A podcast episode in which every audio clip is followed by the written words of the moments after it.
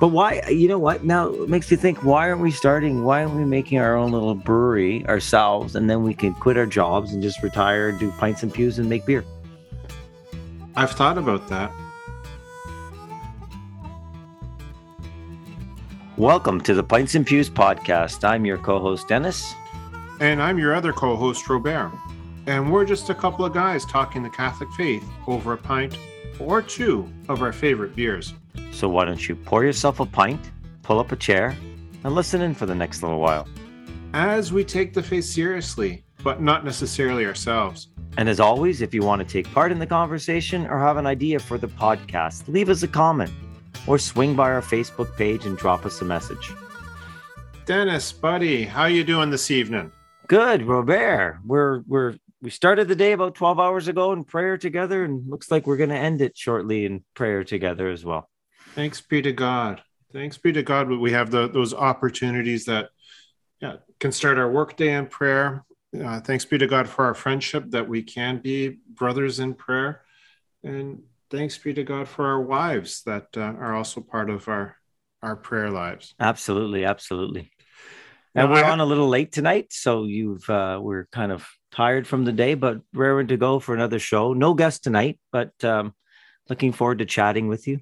Oh, for sure. And we've said that many times, more than likely off air, where we come into these later in the evening after we've put in a full day at work and we're kind of dragging a little bit.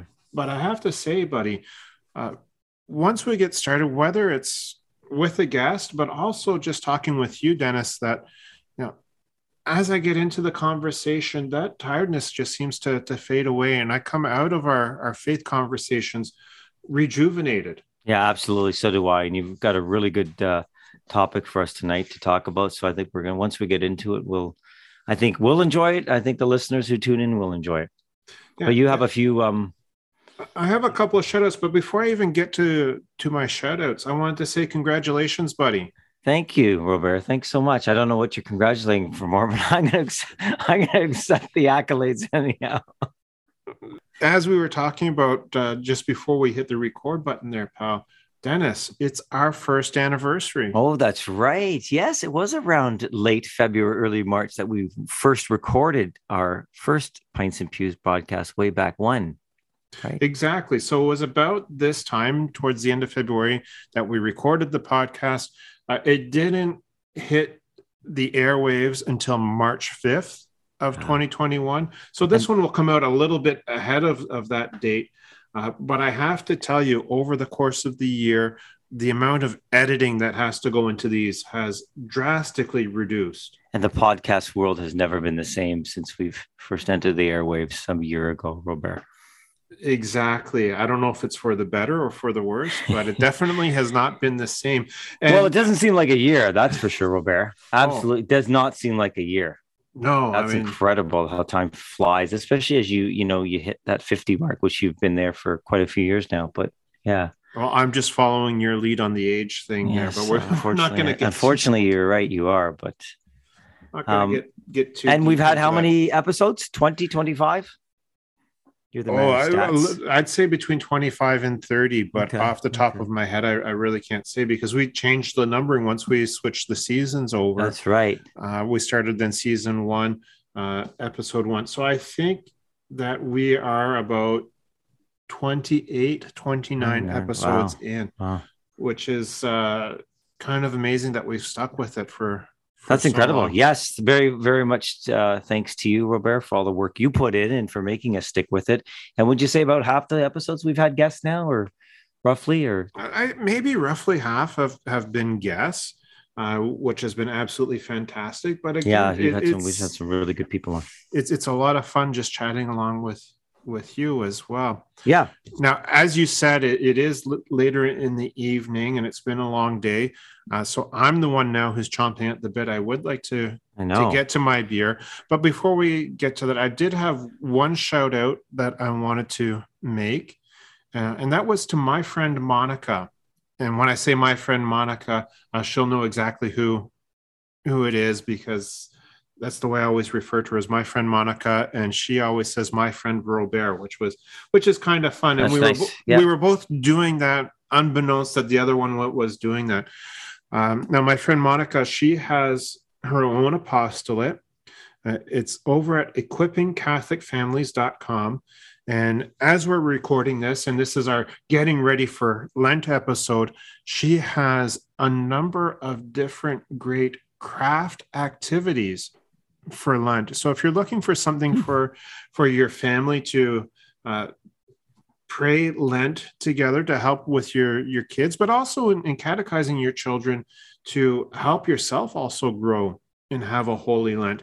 Uh, I will put her website into the show notes and onto the Facebook page. But yeah, swing by and see what Monica has up at uh, equippingcatholicfamilies.com. That's excellent. Excellent work on her part. Good for Monica.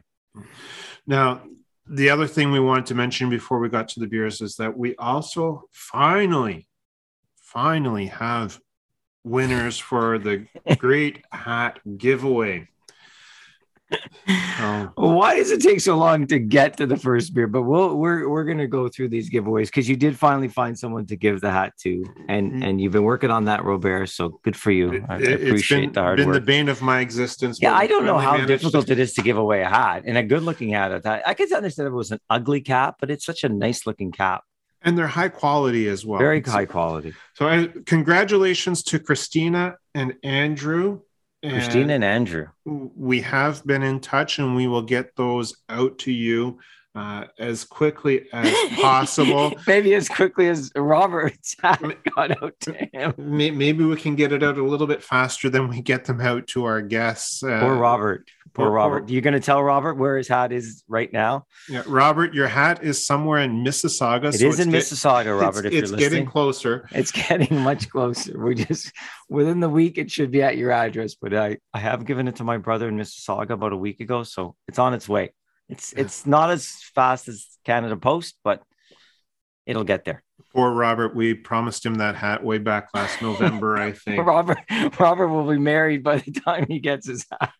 Hey, you know what? Maybe if he gets the hat in time, he might wear that at the wedding. That would be great if he oh, we get no, a picture no. of this. we want his marriage to be a long-lasting marriage. We would better not be wearing baseball caps at the wedding, Robert. Fair enough. Fair enough. Uh, so, what are you drinking this evening, my friend? Yes. What do you, you know? What? So it was. We're in the middle of the late February. It's been a rough winter, Robert. I was thinking to myself, this January and February. I was talking to my wife as we were walking the dog this evening. I said, this is probably the worst January and February in terms of cold and snow that I can remember in ages. So I came across this little beer at the grocery store the other day, the Dog Days, a summer ale. And I was I was telling you earlier on there too. And when I'm looking for these beers, I'm thinking everything's IPA, and I don't want an IPA. I know you like your IPA. I don't mind an IPA in the summer, but I thought I want something a nice, refreshing summer ale to remind me that summer is just around the corner, Robert, is it not? It's coming quickly. God willing. God willing. Yeah. Because if summer's coming, that means we're going to get through your birthday and then on to mine. And then on to yours. Right. Exactly. And you? And I am drinking, and this comes from another good friend of ours, and to, and to give him a shout out, Chris. Mr. Waghorn, yes. He's a, a buddy of ours, and he gave to both why didn't of he, Where's where's my Belgium style? Abbey your your, your Belgian Abbey, Abbey Ale from the Brock Street Brewery. Uh, Mister uh, Impatience drank it before we could get to the show. Yeah, you know what? Well, it's like some know, of us have willpower and waited well, for the you show. get that like so when you get your Christmas gifts, do you wait this December twenty fifth or do you just you yes, know sir. open them up the week before? Oh, and I'm just I'm doing a complete dis I'm doing a complete disservice to No, that's beer. okay. Like I said, that will that will calm down that head and it will get to a proper proper level in, in a matter of minutes. But you're right, it was really good and I really enjoyed it. And I do thank Chris for that for that beer. And so we'll have to get Chris a hat because of the gift of the beer. Yes. And saying that, I think one thing maybe you know if anyone else wants to uh you know trade a beer for a hat get in touch. We I think we can maybe swing that that kind of a deal, a beer for a hat. We would love to do that. Uh, I was reading the tasting notes just before we get to prayer because actually no, let's get to prayer and we'll take a sip and then I'm going to read the the tasting notes because there was something that really intrigued me on on the tasting notes. But okay. uh, I'm thirsty. Yep. In the name of the Father and of the Son and of the Holy Spirit. Amen. Bless, O Lord, this creature beer, which thou hast deigned to produce from the fat of grain, that it may be a salutary remedy to the human race, and grant, through the invocation of thy holy name, that whoever shall drink it may gain health in body and peace in soul. Through Christ our Lord. Amen. In the name of the Father, and of the Son, and of the Holy Spirit. Amen. I think that's a record, Robert. We're about 12 minutes into the show and we're taking our first sip. So good for you. You're you're getting there. We're, we're, we're speeding it up. So cheers, cheers and happy anniversary. Cheers. Happy anniversary. May we have many more. Oh, that is nice. That is nice. And it's That is nice too. Yeah. Very, very reminiscent of the the Trappist Belgian. That's what I wanted to ask you when I when I did have it last week when I a couple of, I did wait about a weekend or three or four days since Chris gave us the beer, but I'm just trying to think was it like you've had a lot more of those Trappist type beers than myself. Was it similar to that? I really enjoyed that beer. It, it's very similar. I would say it's on the lighter side Okay. of those beers. Like the the Chimay Blue Cap would be a little bit heavier in flavor. Um, How was the alcohol content? Was it about five or six percent? I can't remember now. well, it depends if it's a double or a triple. No, I Uh, just meant the one, the one from Brock No, Street. the one from. Brock Street, it, it's five point five percent Okay, yep. alcohol. Uh, typical Abbey Ale that I've had, like the the Chimay's, uh, are generally anywhere in the seven to nine percent. They can even get up to ten or twelve percent. I noticed that just when I was looking at our notes for this evening, Robert, how they're all heavy and they're all a lot, a lot of alcohol in the beers, right? They're all about, you know, six, six is very light for that. They're all seven, eight, nine mostly, aren't they? Exactly, exactly. So, if you've never had uh, an Abbey Ale before, a Belgian Abbey Ale or a Trappist style ale before, I would actually say that this Brock Street Belgian Abbey Ale would be a great introduction into the world of Abbey ales because it's just that little bit lighter Mhm. Yeah. than than most that I've had before. Uh, I was really intrigued when I was reading the tasting notes on this. Uh, deep red in color, which is true, and I'll put a picture up on the Yeah, Facebook yeah. page. I definitely noticed that. Deep red in color, uh, has notes of rich malt, caramel, ripe plums, and those are all there. Like I said, a little bit on the the lighter side for an Mhm. Abbey ale, but still very very full. But this is the one that got me, and Belgian fruit. Uh, I lived for a year in Brussels. Uh, What is a my Belgian my fam- my family ancestry is Belgian. Exactly. What is Belgian fruit? I, I don't know of a fruit that's typical to Belgium. Yeah. I'll get in touch with my buddy in Brussels and ask him about that. Uh, Right. I would say maybe stone fruit, like the plums, uh, oh, okay. forest berries. You would you would have. Um, I mean, if you really want to look into what is Belgian fruit, maybe we need to watch the Smurfs because the, the Smurfs, they Schtroumpf were, were from Belgium. So whatever the, the fruit was that they were eating might be that. Um, but it does have that fruity character to it. And I think that's Right. what they're what they're trying to get at. Just- Right. I, I just had a chuckle when I saw That is, Belgian fruit yeah, because. I, I don't know when, yeah, when you mention the word Belgian fruit, I don't know what jumps to mind. But now, can anybody use that Belgian style Abbey? Like, is that that's there's no copyright on using that type of um name on the on the beer can or anything? I don't think so. Like it's a, a, a Belgian Abbey ale. I, they probably should maybe have the word style on there. Right. Um, because we were reading an article a month or so ago where Yeah. it talked about that there's actually That little Uh, um hexagon or something on the the beer can or the beer bottle. Sorry. exactly so Yeah. uh, there is uh, I would say an appellation contrôlée. So there, there's a, a specific quality control um, and specific criteria to be Right. deemed a Trappist ale Right. or an Abbey ale. Uh, there's the International Trappist Association license, Right. which is the hexagon. Uh, Right. And the- that doesn't necessarily obviously have to be made and it just has to be endorsed by the trappist correct correct. yeah It does not have to be made made on property or on property in the abbey, but it has to be made under the guidance of the the Trappist. They do have to have some say in the the brewing, but they don't have to be the ones doing the actual brewing. Right. Now there are some of them where they are brewed. Right on on the site. premises now i hope the ones where they just give the endorsement robert that they would get a percentage of the profits for that i would imagine that some would go back to the, the trappist monasteries correct Oh, for sure, Yeah. for sure. Like there's there's a, a whole licensing agreement, so there would there would be something in pr- place for them to to get some of the funds back in from back that. then and looking at that, uh, like the Trappist Association license, the Hexagon, there really aren't a whole lot of abbeys, a whole lot of beers that have that. Uh, I'm just doing quick math at what I'm looking here. Maybe a dozen at most. Yeah. If that even.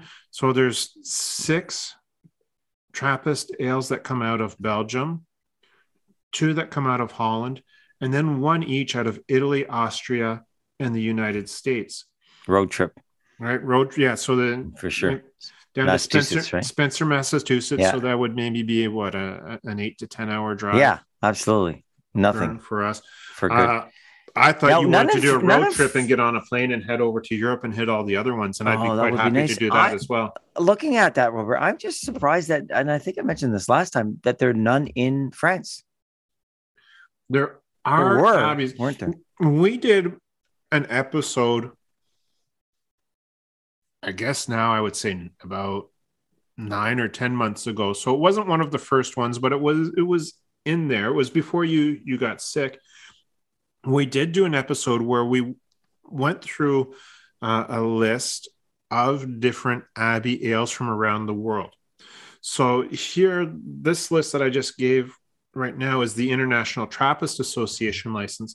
So those are the Trappist breweries, but there are other Abbey ales that would be other Benedictine orders, the Norbertine orders, or Augustinian orders. Mhm, mhm. And so those are, are much more widespread. right Uh, one of our, our first episodes, whether it was the first or second episode, where we spoke about how beer was made for Lent, and we talked about the the Paulaner, uh, the Salvator, which was the the original beer that was used for fasting in Lent, you know, way back when, uh, and that would have been Augustinian monks, I believe. okay okay Right.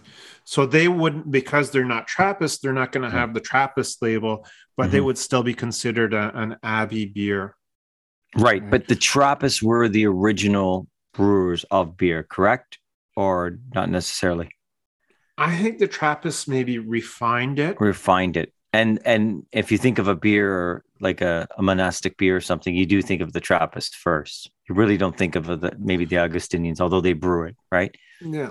Oh, e- exactly. You might But think I- of the Benedictines, though, and I think we're going to look at you know a little bit of talk a little bit about that, that tonight, right? But Yeah. Well, the, Um, the Trappists are Benedictines. The Trappists are, if you want to say, the crack troops of the the Benedictine world. The Trappists are the ones that take the the rule of Saint Benedict and one step further, and they're silence, isn't it? Or those are the Carthusians that are silent.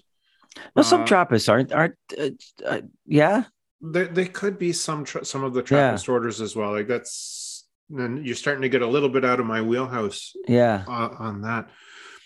But brewing beer has been a monastic tradition as long as there have been monasteries, uh, especially in Northern Europe. Uh, Right. there, there's something kind of that goes uh, an imaginary line that goes across the, the middle of Europe, thinking north south. Mhm. That's called the grape line. So south of it, grapes grow readily, and north of it, not so much. oh, Uh, so if you look at southern Portugal, southern Spain, the southern half of France, uh, once you get into the mountain ranges and, and into Switzerland and Germany, you do have some some vineyards. But then you look at Italy and the Balkans and Mhm, down through mhm. Greece, where the fruit, the fermenting fruit of choice is the grape. Grape. North of that, where grapes don't grow as well, uh, that's Right. where the cereals come in and, and the beers. So you have this grape line, and south of it, the monasteries, more often than not, are producing wines and herbal liqueurs. North of it, it's the beers. And a lot of this had to do with way back in the Middle Ages, it was actually safer to drink the beer and to drink the wine Absolutely. because, because you did not know what kind of microbes you were drinking when No. you drank the local water. Right. And and and the whole filtration and the whole making of the beer got rid of all those particularly possible diseases. Exactly. I mean, beer is a, a pasteurized liquid, Right. if if you like, because you you do have to boil it. Uh, as- Right. So you're getting rid of all the bacteria and everything, right? So it becomes a safe product to drink for It- for all ages, if I'm not right, at, It- at one time, certainly, E- right? Exactly. So they would brew a lighter beer to give to to children, and, and when I say lighter, I mean lighter in alcohol content, not necessarily in flavor or the the way it would sit, because a- lot of times the, the, the beer was seen as a cereal. I mean, it was called liquid bread. Mhm. Or you know, we hear about in the world today even the the oatmeal stouts, and so really Yeah. it was it replaced porridge. It did. It did. Yeah, and it worked, didn't it? I mean, uh, Yeah. we we talked about that last week. The way the orphanage would they would give beer to the the orphans and stuff, right? Oh, Light ex- beer, of course. Yeah. Exactly. Again, light in alcohol, but heavy in nutrients. Yep. Yeah. Well, I mean, you just have to look at Guinness in Ireland having nutrients giving it to to pregnant women and to you know new, uh, mothers with newborns and stuff for breastfeeding, right? So that uh, that speaks to what you're talking about. No, exactly. And so the monasteries have developed different levels and different styles of beers, and we were alluding to that earlier. So if we take the the Chimay, for example, uh, they have the red cap, the blue cap, there's a white cap, and a gold cap. And as you move up through that, the alcohol content goes up, the flavor changes. Uh, some of them are, are heavier than others. And to be quite honest, once you get above the blue cap, the, the white and the gold, I find very, very heavy and very difficult to drink. And they, they really are sipping beers. Okay. It, it's not a beer for the Super Bowl. Right. So that Chimay 150 that uh, in the notes you sent along, that's 10%. That would be a, a difficult to, beer to knock back a few of those, I would imagine. That, that would not have been a beer I would have been cracking open in, in the dorm back in university No. days. Absolutely Right. not. No. Uh, Any of these you probably wouldn't have been cracking open, you know, like even the Chimay Rouge at 7%. I mean, a few of those would uh, set you back. Well, exactly, and just that they are a, a heavier in flavor. Now you were you were talking about earlier your dog days of summer that you've got on the go. There. Yeah. and you say you you like a, a nice light crispy beer but you don't necessarily like the ipa and when you were I saying don't. that it made me think of the kolsch kind of beer which is a, a, a light crisp blonde beer Yeah. um, kind of all of the qualities of an ipa without being an ipa like without having that hazy citrusy And a little bitter, uh, bitterness too, I find the IPAs. Now, this has a little bit of floral and citrus, and I'm not a big citrus guy. My beers, I don't mind the wheat beers, but I'm liking it. A couple of sips in, I, I'm really enjoying it. It's light. You can see how light that is. It calls it a uh, um, crystal clear with a straw yellow. yeah no that that looks it's, nice It's a really nice. It's it's a nice beer. Yeah, I get it again. But I just unfortunately I thought there was this, you know, little brewery in Bobcaygeon. You can go ahead and sing, Robert, if you want. no I, I i've been told not to sing Oh, Old Dog Brewing Company. I thought, hey, great support. And then I realized, as I look at my notes, it's um, I believe it's owned by Sleeman's, which is one of the bigger breweries around these that's parts of the wood. Yeah. That's one of the things I've noticed and I've read about in the craft beer industry that with the craft beer industry taking off the way it has and doing so well is that these small craft breweries are actually being bought out Yeah. the bigger brewing companies. And they're not they're not announcing it anyway on the can, are they? They want to keep that hidden the fact that they're being bought out. They want to you to think that they're actually the small little brewery, correct? Oh, exactly. Because that's Yeah. a selling point. Like you Yeah, just said, you, you thought you were helping out a, a small Yep. little brewery. And there's there's been a number of times where I've done that as well. I think I'm buying a what I think is a craft beer from you know some small entrepreneur in in a small town wherever. And then you start looking at the label a little bit more closely, and it's like, oh, that's like InBev or Yeah. you know one of you know One Molson the big Belgian Coors. yeah. Yeah. But why? You know what? Now it makes me think. Why aren't we starting? Why aren't we making our own little brewery ourselves, and then we can quit our jobs and just retire and do pints and pews and make beer? I've thought about that. There was actually on my way to, to work uh, in the last six months, maybe even less, there was a an old church that was up for sale, uh, kind of between Oh wow! Port Perry and Whitby. And I thought that would be good, but it just it wasn't in an ideal location for people to be coming in and stopping in. You would have to find something like that in a small town, a small touristy town. Uh, Yeah, but if you had the right product and a good beer, people, People will stop. people will come. Yeah, build it and they will come. Right? Exactly. But that, that's enough about the pints, buddy. Maybe we should uh, get into the pews a little bit. Yes, Here. and I, I we've got a good show, and uh, we've talked a lot about the pints, and I, I'm just so impressed with these monasteries. Before we begin, the fact that they always had something, you know, they decided that they were going to make something, and whether it was beer or wine or cheese or bread, they just found a niche in their community and they made it. And then, I mean, people clamor for some of these uh, monk products. I mean, they're they're sending them by mail now, right? You can get them on the internet there's so many products to get and they're always great quality robert every time i've gotten anything from one of these places And that's what I was gonna say as you were you were going on there, Dennis, is that the quality of the monastic products is second to none. no it's not you're right absolutely And I think that comes back to the the whole Benedictine motto of ora et labora, of Right. prayer and work. So a lot of these products, they're made in a prayerful, deliberate manner. And our last guest on our last episode, Father Eric Ma, mentioned that he alluded to that when he spoke about his father, and he would watch his father, and his father would do things with great love and Mhm. meticulousness. Right. And uh, you could see almost a, hear a prayerfulness as he was sharing those kind of stories. And I think that's the way the, the monks work as well. It's not about quantity. It's not about how No. many liters of beer can we get out or how Mhm.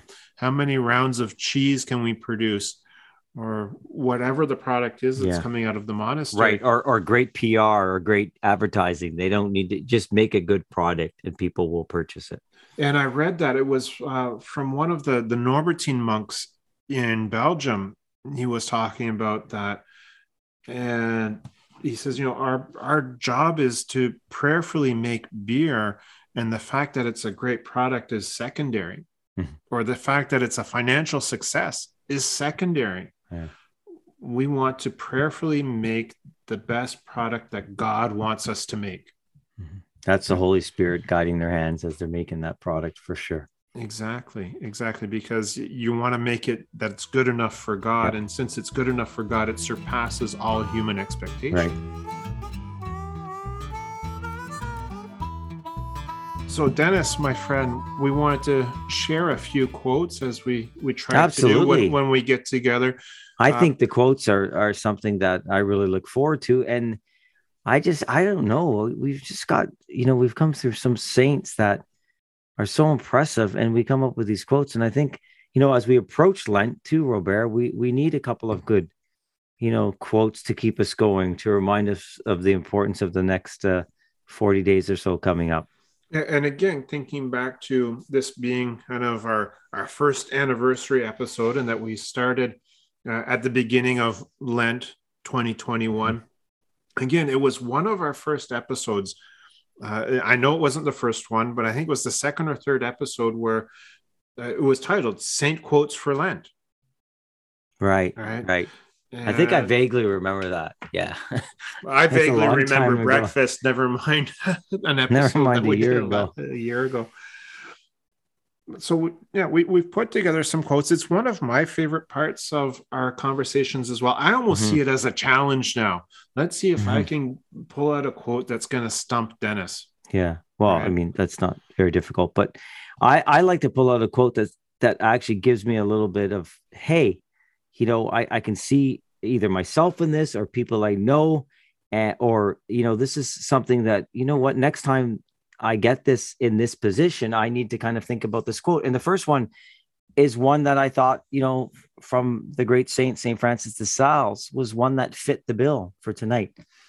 Now, I figured you just wanted a St. Francis de Sales quote because that's one of the parishes in the town you live in. Absolutely. And that's the only only reason why- two- we've only got two Catholic churches in the town, Robert. and One of them, of course, is St. Francis de Sales.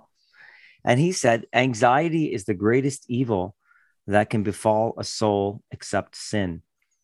God asks you to pray, but he forbids you to worry. And what better quote in the last two years in COVID than that quote, Robert, from St. Francis de Sales? Because Oh. there's a lot of people who are anxious in this times. Exactly. And when I saw that quote from you, it actually made me think of our, our own Archbishop, Thomas Cardinal Collins. Thomas Collins. Collins. Uh, and he has a great book. I should have grabbed it off the the bookshelf before we started so that I could actually uh, give the title. But it he did uh, a Lectio Divina on the Beatitudes, on the Sermon on the Mount. Mhm. And part of the Sermon on the Mount, Christ is teaching basically on this same quote. Not that Christ was teaching on St. Francis de Sales. I think St. Francis de Sales was teaching on Christ Mhm. but you know but he says you know why do you worry about anything and, I, and i'm paraphrasing from from the gospels here but you know look at the sparrows right? They Right. don't worry about where their next meal is coming from. Mhm. or look at the the lilies of the field. That they don't worry about clothing themselves. You know our lord looks after the sparrows. Our lord looks after the lilies of the field. Are you not greater than they are I'm thinking back to the 1965 uh, movie, "The Greatest Story Ever Told." Max von Sydow. When you when you say those lines, Robert, and that's right from the movie. But absolutely, absolutely. and cardinal collins when he's meditating on this line of scripture he says you know worry and anxiety is, is pointless because if you're anxious about something in the future 95% 99% of what you're worrying about is never going to happen Hmm. Hmm. right you and so often when i look back on my life and, and so often all Mm-hmm. Yeah. these things that i've worried about Yep. they never came to fruition No, you're absolutely right, Robert. And and these last two years have been, uh, you know, to speak to that what you're talking about. We've just worried ourselves sick about stuff, and and really in the end, you know, things are turn things are starting to turn- turn the corner, and worrying doesn't really help matters, does it? Yeah. Prayer does. Yeah, and i'm just going to about things. i'm going to throw a plug in here as far as worrying about things anxiety and fear there's Anxious, a yeah. great new book out there Mhm. it's called five smooth stones facing the goliath of your I think, fears I think I know that author. I have to throw the plug in for the book, but be, because it really is looking at five things from our faith life as far as facing these fears. And I actually quote Cardinal Collins in the book in the book. on this whole idea that, you know, don't worry about stuff in the future because more than likely it's not going to happen. And don't worry about stuff in the past because you can't change that anyways, Yeah, right. Absolutely. right? You can make reparation for it Right. and you can you know be remorseful for it you can seek to change and make amends but you can't worry about it No. and so this notion that anxiety is the greatest evil that can befall a soul except sin bang on Yeah. bang on because it is destroying your life it's destroying you mm-hmm. not just physically because that anxiety you know blood pressure will go through the roof and ulcers Yeah. Yeah. and, and all the like but i think then it also attacks your spiritual life Yep. Absolutely. Good point. right So now thinking of spiritual life, I came across my quote, my first quote. Uh, I was reading a book by Nicolas Diat, and Nicolas Diat uh, is usually the co-author with my favorite African cardinal, Cardinal Sarah. Exactly. So he wrote a book, and it came out a couple years ago called "A Time to Die." Okay. Uh, and this book, he visited, let's say, a dozen monasteries around France. Just to give a round number, I'd have to look at the table of contents to give you the exact number. But he visited these monasteries to see how they dealt with end of life. That these men who had been in monasteries and been living a monastic life, some of them 60, 80 years. Uh, some of them had gone into the monastery as teenagers and they're dying in their 90s. And you know, how how do they deal with death? How do they they confront these these end of life process? And, and what I took away from the book and, and what Nicolas Diat puts forward is that it was very peaceful that these were men of prayer and they spent their whole life preparing for death. Hmm. and they spent their whole life preparing for that moment when they would before would be before the ultimate judge. And so my quote from from this book uh, from dom patrick at the Sept-Fons abbey uh, he says life without god is an absurdity. That's a great quote Right? Life without God is an absurdity. And I mean, that just makes me laugh in many ways. It, it makes me chuckle. But really, when you get down to it, and this is coming back again, like I was saying, the, the spiritual life, mm-hmm. without God, what is the point of life? What is the point? Yeah. What a, what a great quote and what a great book. I, I think you have to put that link to the book and the author at, at you know, on our, um, in the show notes, we'll do.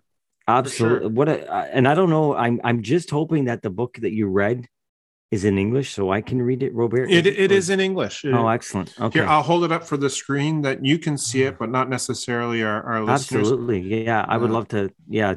Give that, that looks like some summer reading for me. I thought if you hadn't put a, uh, you know, a time to die beside that, I would have said I don't know why, but that's G.K. Chesterton. It just seems like something G.K. Chesterton might say, but you know what I mean? That type of quote. That, that little tongue in cheek yeah, kind yeah, of thing. Yeah, absolutely. Yeah. But what it, it, makes perfect sense. And what, what a great quote quote that is for sure. And, and like you say, Chesterton in the tongue in cheek. Yeah. But I can also see this aged monk in all mm-hmm. simplicity, mm-hmm. in all prayerful seriousness come up with this and it's mm-hmm. such a simple phrase but it's so profound. It's so profound and waiting for their waiting for their eternal reward. They've lived a good life. And you mentioned the monastery. I don't think you mentioned the country. Where was that robert? they were in france. In france so, okay. so all, all of the different monasteries from around france mm-hmm. uh, some trappists some cistercians um, the chapter for the carthusians who take the vow of silence uh, up in the, the french alps um, it, it, was an amazing read. I mean, of uh, everything I've been reading lately, that was the one I went through the quickest because I didn't want to put it down. Right. Yeah. And especially today, you know, when we think of, you know, our medical assisted in dying laws that we have in Canada now, or somebody once said it's medical assisted to die, not medical assistance in dying, because everybody needs medical assistance in dying. But anyhow, I digress. What a beautiful book. Should be read by a lot of people. Yeah. And the notion of the the prayerful simplicity right yes and it comes back to your first quote god asks you to pray he for, forbids you to worry mm-hmm. and that prayerful simplicity brings such a, a peace of mind and soul mm-hmm. absolutely and the next one we have is from uh, St. Ignatius of Loyola, the great Jesuit if we're afraid to be different, how can we make a difference in the world? And I, I, certainly think that, you know, you've certainly highlighted that many times on the show, Robert, how we, you know, have to step out there a little bit, you know, to make a difference. And especially in 2022, we've got COVID, we've got so many things going on. We live in such a secular society. You know, being different in in this particular sense is not necessarily a bad thing. For sure. I really don't know who said it first, and I and it's definitely not not myself, but in referring to the salmon that are swimming up upstream to spawn, it takes something living to swim upstream. Mhm. Anything that's dead just floats along with the, the current. And Yeah, so nice analogy. we need to be different. We need to go against the current. We need to go against the grain so as to eventually make a difference.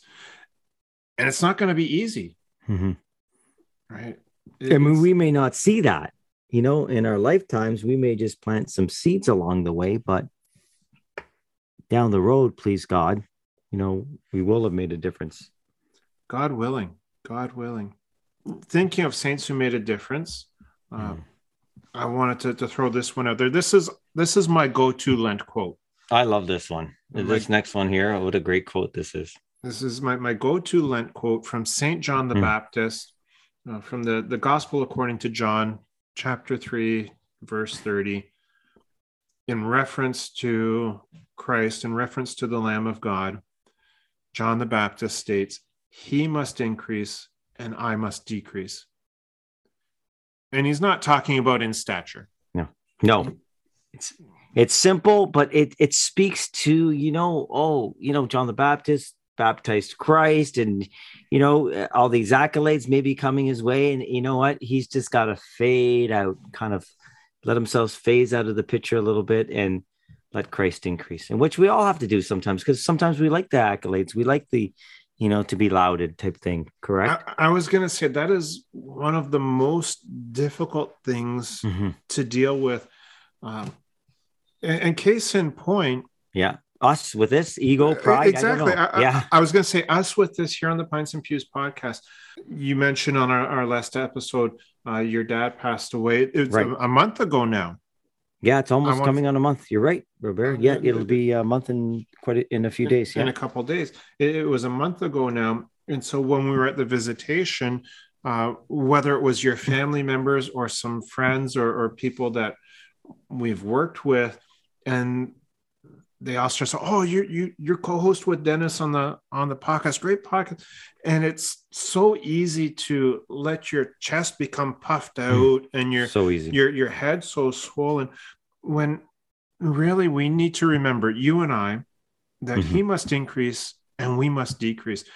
The whole notion of the pints and pews podcast is to yeah chat about the faith over a beer but it's to get the word of christ out there Yeah, absolutely. And that's you know that's so important to remember. You know, as as I'm practicing my autograph here on on one of the pages and stuff, you have to realize that really, in the grand scheme of things, we're just a speck on this this earth, and that if we can somehow bring a few people to Christ, we we've done more. We've done a good job, and that's really all we have to do.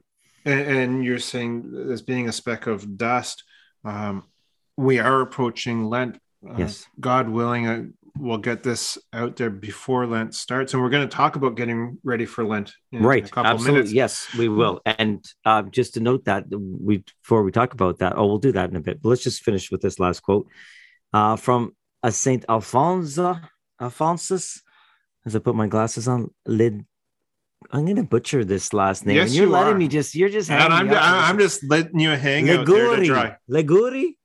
liguri Liguri? Yeah yeah saint alphonsus liguri hard G, Liguri. True charity consists in doing good to those who who do us evil and thus winning them over. That's hard, Wilbur. That's a hard quote, but I liked it because it speaks to the fact that you we must love our enemies at all times, and that's that's really difficult sometimes. i think you had a difficulty with the quote because there's a typo in there from when i was typing it up earlier so Right. my, my, my Yeah. apologies I just I just switched that to last minute because I know you that's not the right word, so I, I put in the right word. But yeah, true charity consists in doing good to those who do us evil and thus winning them over. And I think that was a gospel reading not too Right. long ago. It was. about, you're right. about loving your enemies. And I have a tough What- time with that sometimes. yeah, and I think it comes down to the notion of what love is when we think of this. So true Hmm. charity, so true love, consists of doing good to those who do us evil. We are called to love our enemies.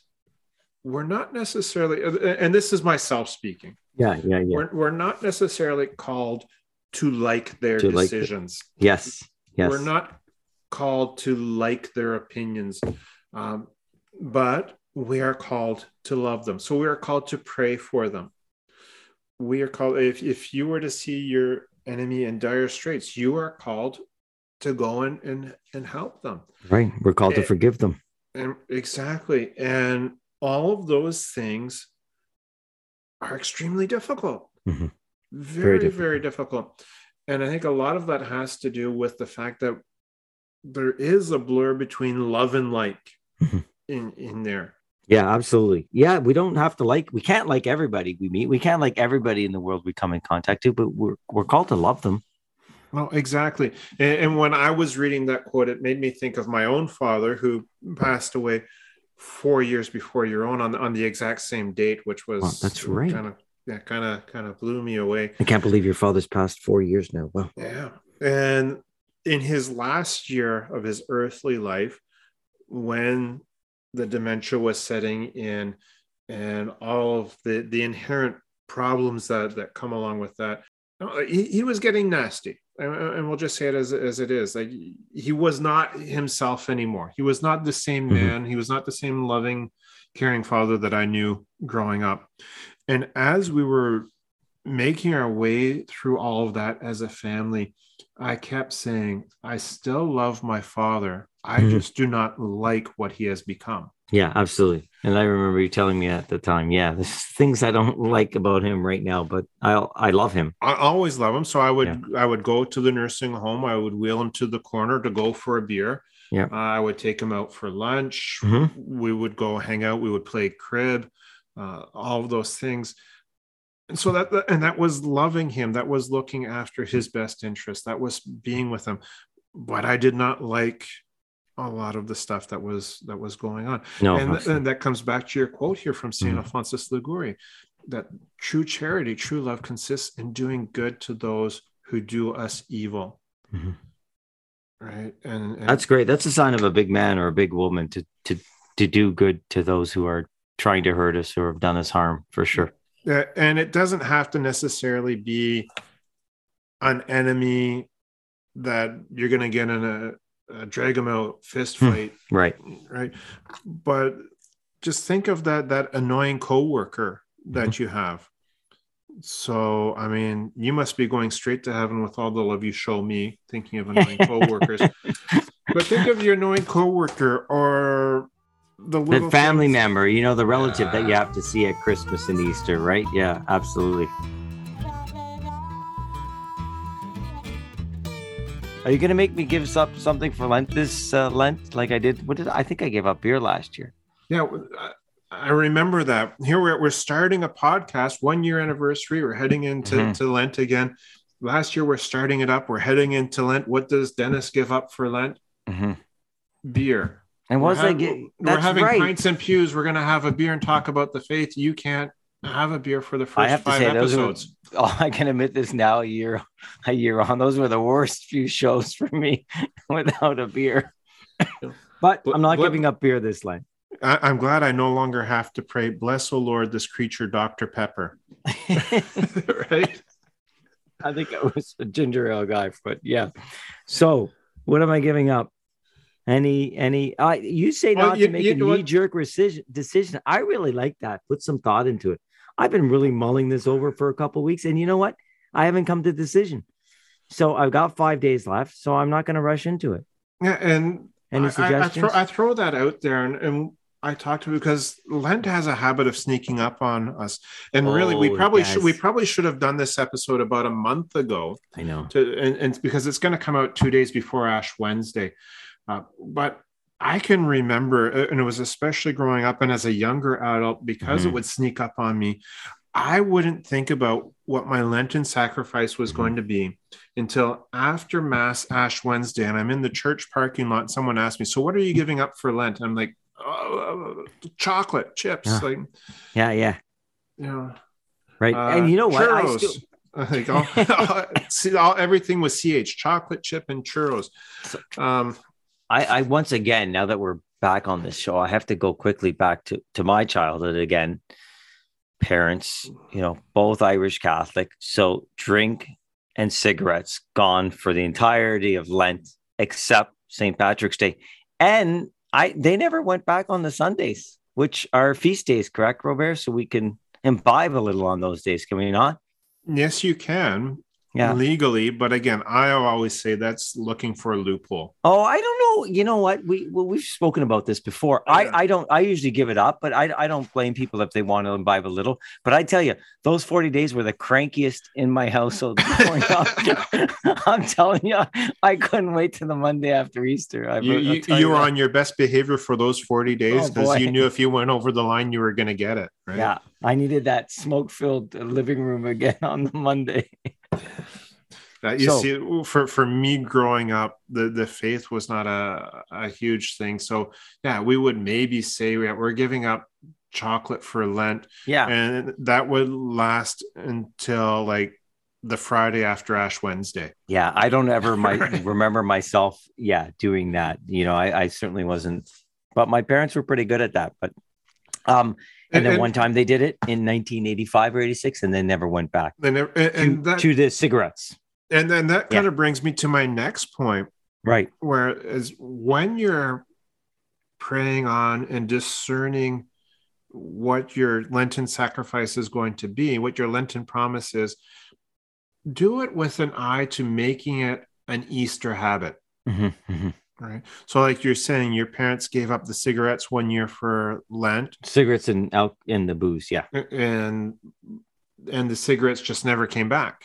right the cigarettes never Yeah. So it became an, an Easter habit. habit yeah And so when I look at, you know, each year what I'm discerning for my Lenten sacrifice, for my Lenten promise. but i don't like the way this is going here if we're Uh-uh. talking beer um No, we're what are not you talking suggesting beer. Robert? okay We're not talking beer, uh, but I, I I always look to making it an Easter habit, whether it's changing my eating habits, uh, reducing the the sugar intake in my coffee Mhm. Uh, in, in the mornings. but i want to get back to that after easter. I want to put full sugar. I want to put full cream in.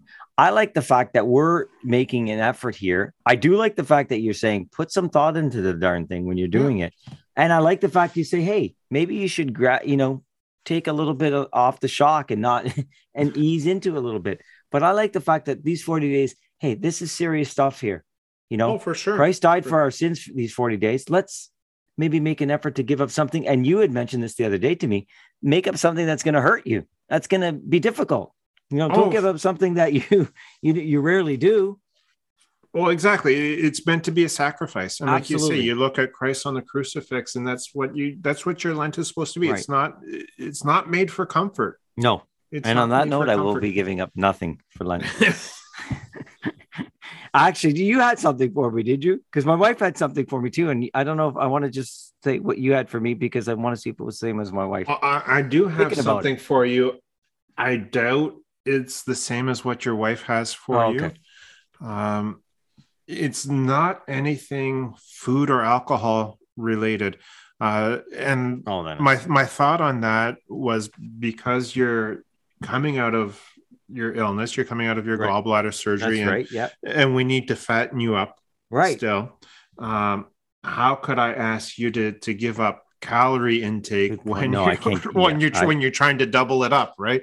I won't be giving up calorie intake for sure. And, and that's something too to remember with your Lenten sacrifice. Like you said, it needs to be something difficult. It needs to be something that we recognize is sinful in nature, even if it's just venial sin. Right. Maybe that's what I'm going to give up: venial sin on a tortilla. Have you ever had venial sin on a tortilla? No. you take a tortilla and on one half of it you put Nutella, on the other half you put peanut butter, and then you roll it up. It is the best thing going. Hmm. Right? Wow. It- it's so good. It, it- is sinful, but not. Yeah. Um, have but no, you, you you have to look at, at something that you know is not Mhm. good for yourself, not just physically, but also spiritually. Mhm. And that's why I always say that some of my Lenten promises are only shared in the confessional. Yes, Right. absolutely. Some of my Lenten promises I will only share in the confessional. For sure. Uh, but there is that just that that concupiscence, that that Mhm. inclination to, to sin that we need to work on overcoming. That within ourselves spiritually, he must increase while we decrease. Right. Right. Uh, so my Lenten challenge for you is actually to have Christ increase in you.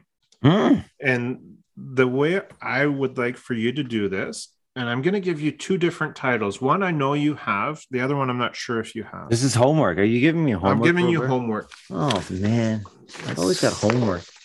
Okay, Uh, I got my it- pen. I got my pen out. It, it, it, shouldn't take you more than five minutes a day, 10 at the most. Okay, Okay. I know you have a copy of The Imitation of Christ I do. by Thomas A. Kempis. Mhm. Do you have a copy of The Spiritual Exercises by St. Ignatius? No, I do not. Okay. So I guess we're going to go with I'm The I'm starting of to like this homework a little bit. I, I'm I'm getting excited about this. and you just need to read i want to say a, a chapter a day. Yeah. now when, when i say that uh, i think you know the way that the book is the it's laid out the imitation of christ that there are the different books and then within that there are the different chapters. Right, the chapters like page two pages. And the ones that are there's maybe some that are five pages split them in half. Right, i I don't want you reading more than two pages a day. Right.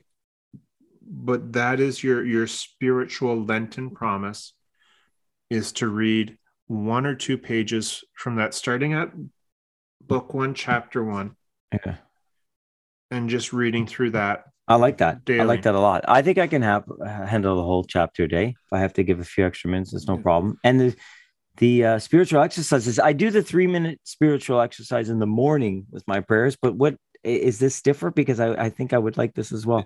it's probably more intense the spiritual exercises It- it's laid out and it can be done very similarly to what i was saying with the the imitation of christ Right.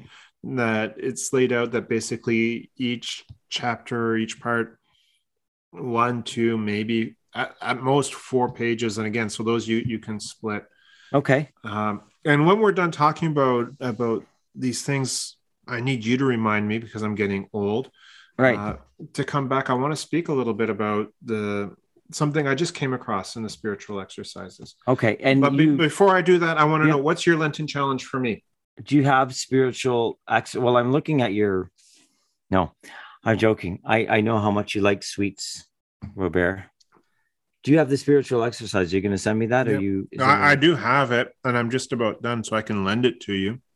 It's Well, the I same don't- size as the Imitation of Christ. right okay perfect. Um i don't know. I thought that maybe some i thought mine was going to be more of a physical a, a, a spiritual a challenge you know physically or certainly giving up something. I like the giving up something. I do like what you've given me. I, I really think that's a great challenge but i do you know people say well do you know more good works and stuff which are always good to do don't get me wrong but i like the you know giving up something um and, well, and, and normally I would have given you something to give up, but Yeah. I'm just taking into consideration your circumstances at Right. this point in time. yeah so i'm it would not be I- healthy to do that. You know, I know how much you like, you know, your your Portuguese desserts. I only had two sh- queijadas today. yeah, you only had two, and your sugar and your coffee. So I think maybe sweets and desserts might be a good little uh, challenge for you for the next forty days plus Sundays if oh you're man, you're willing killing to. me. If you're willing to do that, You're killing me. I, I will do it. that's Uh, good. I, I That's always good. say it's not a meal unless it's followed by a sweet. Yeah. Wow. So that's going to be tough for you if you say that because I don't really have sweets. We don't have dessert often, but we do have dessert. But I that wouldn't be a huge challenge for me. Now, my, my, be my sweet my sweet tooth is so bad my wife has to hide stuff on Wow. me. Okay. Okay, So this would be this would be so very it'll be- big for you. be This would be difficult for you. Good. But I, I I will be good, and I'll make sure that my wife listens to this so that she knows what I'm up to. I might join here. you on that though, Robert. I'm thinking about giving up, and this is what my wife had mentioned, uh, which I'd love, especially one or two in the morning. But I'm really seriously considering doing coffee. Yeah, So if you think if you're going to do the sweets, I might do the coffee as well as the the exercises you've given me in the imitation of Christ. You're going to be more grumpy than me. Yeah, I know. As long as wait, wait, can you have there's sugar and beer? You're okay with that though, right? For- Oh yeah, oh yeah, Yeah, okay. No, that's Um, no, I think that's something that I really, really enjoy. Is a couple of coffees in the morning or maybe one later on. I think that's something. Now let's go back to the rules and stuff like that. For me, does it mean tea is eliminated as well? Just tell me now. no, no. You said coffee. Yeah, So if you if you need if you need to get your caffeine through through right. And tea- for you, Sundays, I'm allowing you to imbibe. Okay, well, know so see, now this- was going to be my question. Can I save up my Sundays and just use them for the three or four days when we go to visit my Portuguese in-laws? Because there's going to be like That's- five kinds of desserts on the table, three meals a day. I know. And I was thinking the same thing with beer. St. Patrick's Day falls right during the middle of Lent. I don't know if I can Yeah, do but that. but you have Yeah. to remember in, in Ireland, St. Patrick's Day is a, a holy day of obligation. It's a holy the, day of the, the level of solemnity. So, no, for sure. It's not the go. same here. but I, I don't of, know who that mass would kill more if I'm not eating desserts while I'm at my well, can you? Yeah, can we give you a uh, a um, Can you give me a dispensation? dispensation? As I was looking for that word, the dis one day dispensation. You need a three or four day. That's gonna. I'm gonna have to talk to my people before I give you permission for that. Okay. And I only need to ask for that because I don't know who that's going to hurt more, myself or my mother-in-law, Yeah, that I'm not eating her. We'll sweets. talk about she, that She off. actually makes certain sweets just for me. well, we will talk about that off air between the two of us. But for the most part, you're doing the whole 40 days. Yeah. So just before we finish up, I want Yeah, wait, just before we finish up, four days of four masses on Ash Wednesday at my church. The first one at 6 a.m. That's pretty cool. 6 a.m. mass just for Are- those people who need to start early. Go on, Robert. I was going to say, are you going to make it? To, no, to I'm not doing one? the six. I get a nice five o'clock right after work is fine with me. Yeah. So yeah, no, we'll be probably going in the in the evening. Yeah, as there's well. another one, 7:30. But just before we, we kind of finish up, I wanted to come back quickly to Mhm. uh, the spiritual exercises, St. Ignatius of Loyola. And I literally just read this earlier this week where he spoke about doing a particular examination of conscience. And I Mhm. think this would be something that would be good to, to help our listeners get through Lent is to each day reflect on your, your Lenten promise and the times that you were tempted or even the times maybe you slacked off for a moment on that and and, and that can happen you For sure. get yourself back on the rails Yep. but he said like you know think about whatever it is that you're trying to change first thing in the morning then he said at, at noon and then in the evening and then just Hmm. before the bed. And just count the number of times that that you were tempted by that. And he was saying like on the first day and i've always heard people say too like the days that they're fasting that's those are the days they think about food the most. And saint ignatius says that you, know, you will notice that if you're looking at it that closely yeah the first day you're going to go wow i was tempted so many times. But then the next day the number should reduce and reduce and reduce as you become more cognizant of it Hmm. uh, the struggle becomes less because it becomes less meaningful to you. Yeah, I, I totally agree with that. That would be uh, something that would seem obvious almost, Robert. It would, but it's the simple things sometimes are, are what we miss. Yeah, yeah. So, you know, yes, the Lenten promise is going to be tough. Uh, know that Dennis and I will be praying for you, our, our listeners, on that. sure. And would ask our listeners to pray for us. Uh, because, yeah, going without desserts after a meal, man, I know. I- and I- coffee in the morning. I don't know about that. yeah, Jeez, you're going to be nasty. Yeah. I, I, I only say that because I gave up coffee once and like the worst five day headache I've ever had. right? you couldn't have told me that 10 minutes ago. The, the caffeine withdrawals, but that's Yeah. you'll be good. Oh, here nor there. So, Dennis, Yes. as as always, the time seems to have flown by, and my hourglass is pretty much empty. Always a pleasure, Robert, both the pint and the conversation. Especially the pint. Yes, but it's always a pleasure to talk about our Catholic faith as well. Very true, Dennis. Very true. And just before we wrap up, perhaps there's one small favor we could ask of our listeners. If you could take a quick moment and a couple of clicks to follow the Pints and Pews podcast on your favorite platform and give us a review. And while you're at it, give us a like on Facebook and drop us a line there or at pintsandpews at gmail.com. We always enjoy hearing from our listeners. And we'll chat again soon, mate. God willing. And until then, why don't you remind our listeners of the wise words of G.K. Chesterton? Catholicism, the pint, the pipe, and the cross can all fit together. God bless.